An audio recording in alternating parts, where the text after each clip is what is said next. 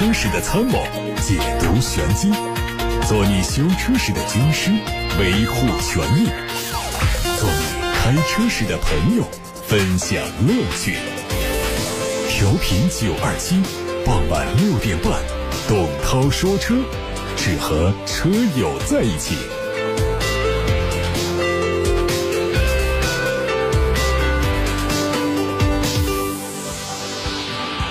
晚上好，各位，我是董涛。接下来到七点半之前，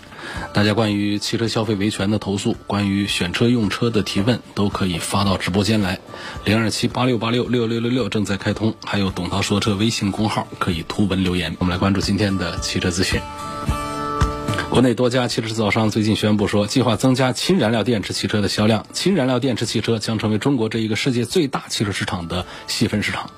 上汽集团表示，计划到2025年销售超过一万辆氢燃料电池汽车。北汽福田的目标是到2023年销售四千辆氢动力汽车，到2025年销售1.5万辆。丰田和现代等一些全球汽车制造商也宣布在中国开发氢动力汽车的计划。外界预计，政府最早可能在本月宣布支持氢燃料电池汽车的新政策。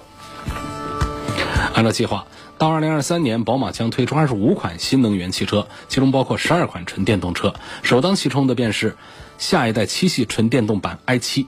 这车预计在明年或者是后年发布。从曝光的谍照看到，尽管大部分车身都被伪装，但是仍然掩盖不住非常修长的流线型的车身设计。考虑到新车将提供 L3 级别的自动驾驶功能，车身会增加很多的传感器，从而最大程度的保障安全可靠。动力方面，有传言说新车的电动机总成的输出功率高达六百五十匹马力。甚至超过了 M760i 上的6.6升的 V12 发动机，它一次充电估计最多可以跑到644公里。海外媒体说，奥迪计划在今年推出三款插电式混合动力车，包括 A3 Sportback、Q3 和 Q8，有望在今年年底或者是明年初上市开卖。动力方面。A3 的 Sportback 车型和 Q3 预计用的是 1.5T 发动机加电动机组成的插电式混合动力，Q8 用的是 3.0T 加电动机组成的插电式混合动力，相比燃油版的油耗会大幅度的降低。捷豹官方已经发布了2021款捷豹。F-Pace 的官图作为中期改款，它的外观改变主要是集中在前后灯组、前后包围还有排气。侧面看到延续了现款的跨界造型，采用短前悬和短后悬的运动设计。内饰方面，中期改款的 X-E-L 大部分的设计都得到了借鉴。新车上采用了全新的十四点一英寸的中控屏，并且配上了十二点三英寸的全液晶仪表、新款的多功能方向盘和电子挡把。另外呢，它还采用了最新版本的信息娱乐系统。动力上是二点零 T 以及三点零 T 加四十八伏轻混的组合，所有的车型都会配备八速自动挡。长安马自达汽车有限公司日前根据《缺陷汽车产品召回管理条例》和《缺陷汽车产品召回管理条例实施办法》的要求，向国家市场监督管理总局备案了召回计划，会从十月三十号开始召回总共两万九千多辆车，具体是二零一八年九月十三号到二零一九年八月三十号期间生产的部分马自达三、昂克赛拉，总共有两万六千多辆。二零一八年十月十四号到二零二零年五月十五号期间生产的部分 CX 八，总共两千六百多辆。这次召回范围内的车辆，因为低压燃油泵芯内部的叶轮密度不好，造成叶轮在使用中受燃油影响发生膨胀变形，和燃油泵壳体以及泵盖会发生干涉，导致低压燃油泵芯工作不良。某些情况下可能会出现车辆不能启动或者车辆行驶中熄火，安全隐患。长安马自达汽车有限公司将通过授权经销商为召回范围内的车辆免费更换改善后的低压燃油泵的滤芯，以消除安全隐患。据说一汽大众全新中大型 SUV SMV 可能会有一个新的名字。已经注册了探朗、探旅、探锐、探阳等中文名称，它将基本延续概念车的整体设计。内饰方面有很多新元素，包括大众最新的平底造型方向盘，更有层次感的流线设计。另外，全新拨片式的电子挡杆也是得到了配备。动力方面，官方还没有发布最新的消息，应该是看到在今年的第四个季度会发布。二零二零款的福特领界 EV 上市，两款车补贴后的价格分别是十七万九千八和十九万两千八，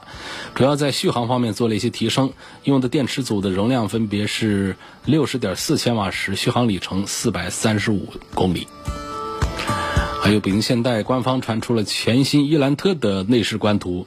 在布局上采用了像飞机驾驶舱一样的包裹设计，低矮宽敞的结构从车门一直延伸到中央扶手，打造出以驾驶员为中心的沉浸式的座舱。斯柯达官方传消息，新款明锐正式上市，九款车的价格是九万九千九到十四万九千九，外观内饰是现款的设计，配置做了一些调整，比如说标配了前排的安全气囊和胎压警报。最后是关于海马，有知情人士透露说。海马汽车作为海南省唯一的整车企业，经过各方的通盘考虑，海南省政府最终决定把一汽海马当中的一汽所持有的股权全部收购过来。另外呢，还表示谈判正在进行当中，计划由海南省发展控股有限公司接替一汽，成为一汽海马的第二大股东，和大股东海马汽车实现接管。而后，海马汽车将实现真正的独立。当前网络数据显示，目前。海马汽车持有一汽海马百分之五十一的股份，一汽持股百分之四十九。各位正在听到的是晚上六点半到七点半中直播的董涛说车，欢迎大家把选车用车的问题、把汽车消费维权的投诉发到直播间来参与节目互动。零二七八六八六六六六六这部热线正在开通，还有董涛说车的微信公众号也可以图文留言。先看来自董涛说车微信公众号的后台，有个朋友问到说。路口空中的指向标志和地面的标志不一致，以哪个为准？这种情况其实是不多见，但是也时有耳闻，啊，也是听说过一些。呃，原因有两种，第一种呢就是大家的认识，这种情况也有大家的误会；第二种呢就是真的不一致，啊，这不一致肯定是不对的啊，这点要确定。那为什么会不一致呢？那是。天上的那个标牌啊，跟地上的刷地标的，它应该不是一单位的。虽然说都是属于咱们交管部门的这个统一的规划下来做，但是施工的单位它是不一致的，所以它会有一个前后的时间不一致。可能天上的改了，地上的没改；地上的改了，天上的没改，让我们路过的人呢就看到了不一致这种情况啊。我们首先说这肯定是错的。那么出现这样的空中标志和地面标志冲突的情况的时候，我们应该怎么办呢？理论上来讲呢，还是要以空中标志为准。当然说，这个我们在交通参与过程当中会有很多的这个指示的形式，他们会有一个理论上的一个优先级的排序。其实排在第一位的是交警指挥。啊，交警是最重要的，不管天上地上灯是怎么亮的，怎么是显示的，交警让你往左往右，那就得听交警的，这是排在第一位的啊。现场指挥的交警，第二个呢是指示灯啊，灯这个系统呢，它比固定的指示牌要更加的优先权威，在灯的后面就是空中指示牌，然后才是地面的标线，这是我的一个理解啊，这个理论上的。这么一个，当然这个在现实实践当中也也也是这个交管部门也是这样跟我们传递的这个信息啊，所以空中标志在和地面标志出现冲突的时候，大体上是以空中标志为准。那么同时也提醒大家，如果遇到这种情况呢，可以及时的打零二七八六八六六六六六，我们和交管部门的信息沟通非常的密切，会把这种信息的。差错及时的反馈到相关部门，尽快的做出修正。下一个朋友说，我非常喜欢东风标致五零零八的外观和内饰的科技感。抛开保值，希望评价一下它的性能、空间、耐用性、操控性，在同价位车型当中怎么样？呃，性能这个谈不上什么性能，它的动力也都不是很大，呃，正常的比较节油的 1.6T 和 1.8T 的动力。另外呢，在空间这个方向上呢，这车子是一个，我觉得可以算个中型的一个 SUV 吧。呃，里头的空间呢表现一般，因为法系车不是太擅长设计空间。如果是擅长设计空间的话呢，当推出原来推出 C5 的时候，应该就可以火一阵子的。嗯，所以这个就是法系车比较重视的是什么呢？就是它外观内饰上的那种与众不同的设计，这是第一个。第二个呢，很注重的是底盘的一个调教的水平。它对动力啊，还有这个越野性能啊，这样在 SUV 上的这种匹配，它是不大重视的，不重视。你看它的动力这些年都没有什么变化和提升。然后四驱呢，最近的这个天翼，呃，这个插电混合采用电机实现了四驱，就自家没有。四驱的技术上上来，所以它不是太注重这些性能，它更注重的实际上还是轿车上的这些表现。比方过去我们最早的富康、爱丽舍，大家对他们有口皆碑，说它这个底盘的舒适性是比较好。到后来做 C 五呢，更是直接可以跟豪华品牌那些 C 级大车来 PK 悬挂底盘的，啊这个品质感。但是它的空间做的不好，包括品控做的也不大好，然后营销宣传也更是不大好，所以前些年的这个产品呢，呃，销量呢是一路下滑。实际上呢，我们看标致也好，雪铁龙也好，他们身上还是有一些自己的东西，就是像底盘上的这个技术啊，像设计上的，包括在安全方面的一些东西，其实都还是在行业里面还是不差的。所以你这个车呢，就是标致五零零八呢，我对它的推荐指数是并不高，是因为第一呢，就是它的综合性能表现并不是很好，那它比较相当于说不平衡的发展。第二个就是它现在的销量也确实是全国每个月就是几百台的一个销量，嗯，你不考虑它的保值，纯粹的从喜欢这个法系车的这个设计这个角度呢，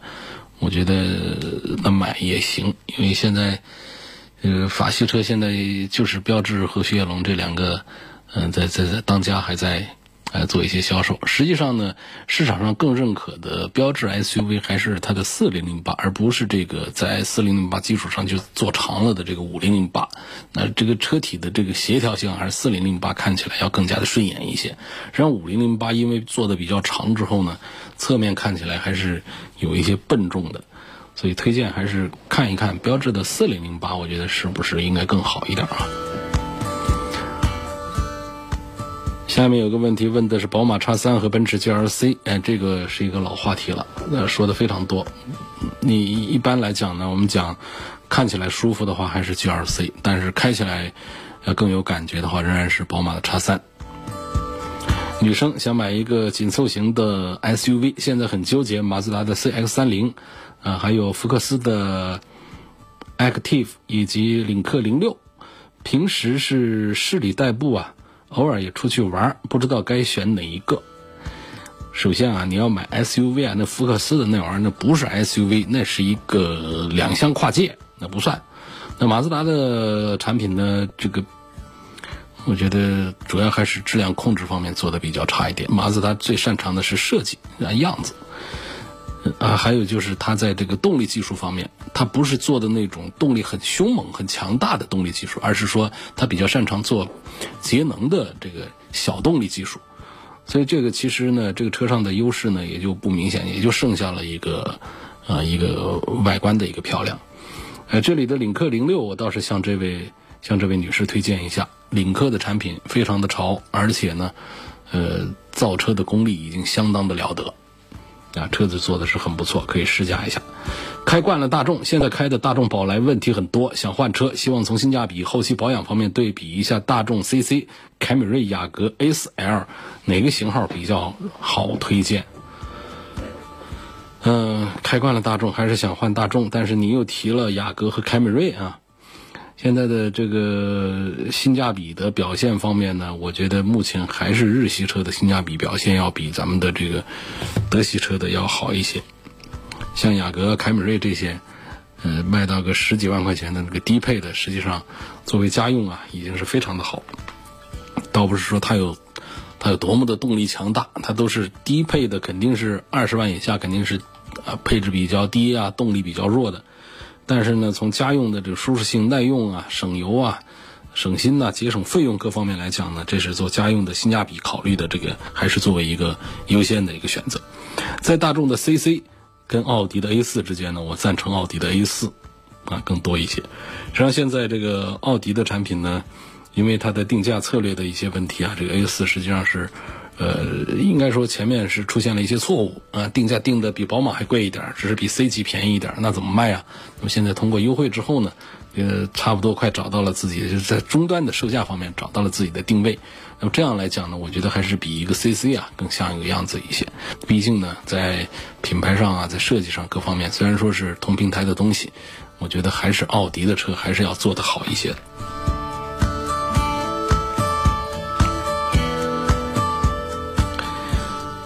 下面我们看一看来自八六八六六六六六热线电话上的留言。陈先生他希望对比的是魏的 VV 七，嗯，还希望推荐一个同级别的。同级别的现在还是比较难找，因为这个什么叫同级别呢？就是他们都得是国内自主品牌做的比较好、比较高端的。那过去实际上只有两个品牌，呃，在相互这个打擂，一个就是魏。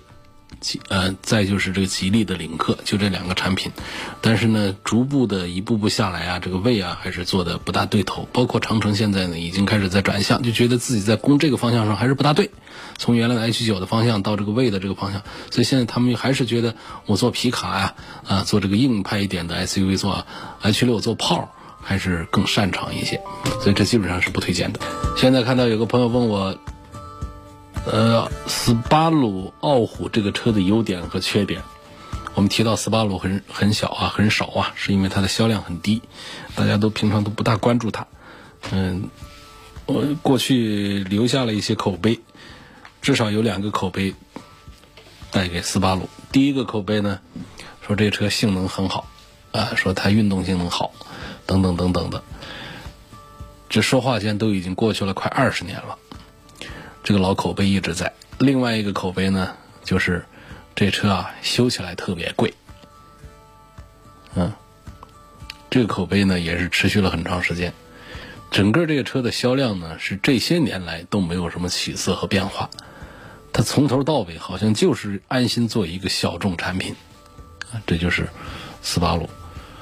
这车呢。有一些优点，比方说它的安全性其实做的是不错的，它的很多的技术都围绕安全来设计，啊，包括它基于拉力赛理念设计的高强度的这个车架，那还有它的这个水平对置的发动机的设计，也是为了降低重心，